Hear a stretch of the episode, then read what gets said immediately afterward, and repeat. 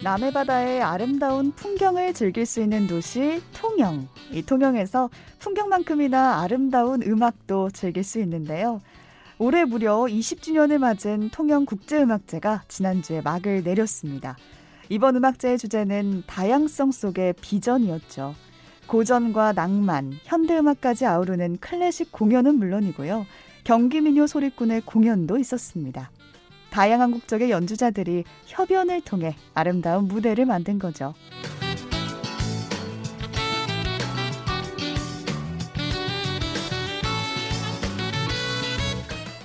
윤석열 정부의 첫 내각 인선이 속속 발표되는 가운데 절반 이상이 서우남, 서울대 출신의 50대 남성이라는 지적이 나옵니다.